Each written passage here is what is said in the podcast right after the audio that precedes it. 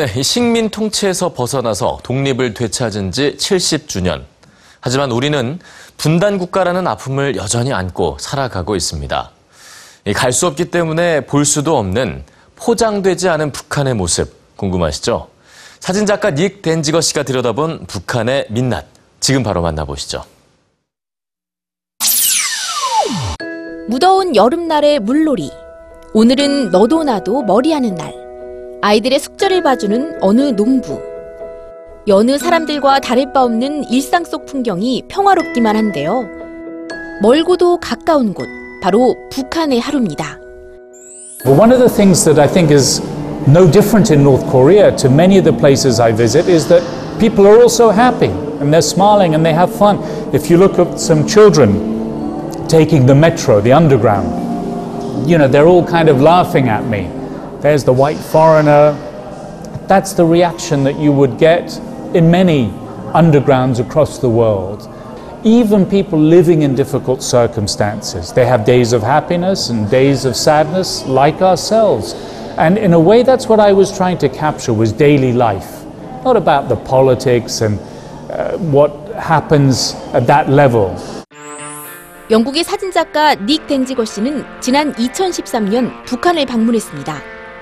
평양과 남포, 원산 등을 여행하며 생생한 북한의 민낯을 포착했는데요.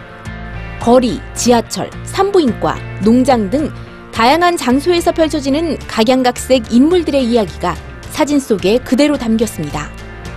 어떠한 선입견도 개입하지 않기를 바라는 마음에 흑백 사진조차 배제하고 오로지 있는 그대로를 촬영했다고 하네요.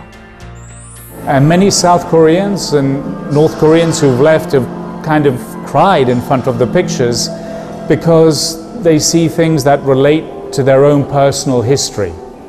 I hope through my photography that maybe some of those barriers can be broken. And um, I'm not saying photography can change the world, but I hope just a little bit, maybe a start. 그가 지금까지 찍은 사진들이 조금은 독특합니다.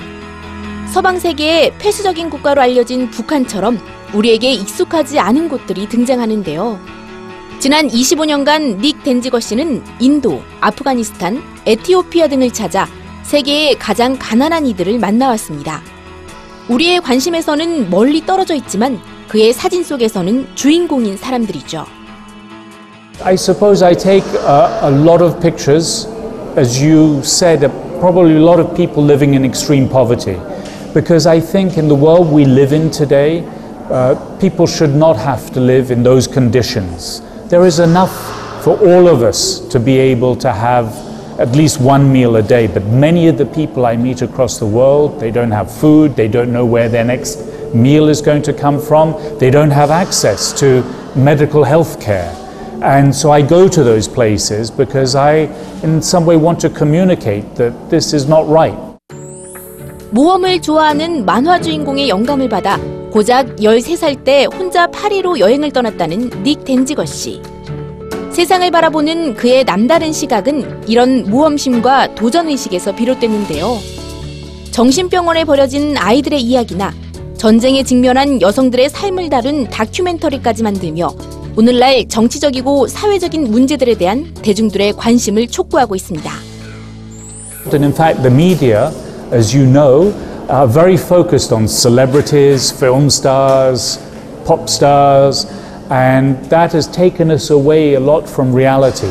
I find that life today is about us forgetting about reality, uh, letting us dream about what we should and how we should look and what we should drive and what clothes we should wear. Most of the people I visit don't have a choice of clothes. 닉 덴지거 씨가 향할 다음 목적지는 어디일까요? 그는 이제 또 세계의 어떤 이면을 우리 앞에 펼쳐놓을까요? I'm in the middle of a project in Cyprus about the divided country, and it's sort of similar to North Korea because it's about missing people, people who went missing uh, during the conflict.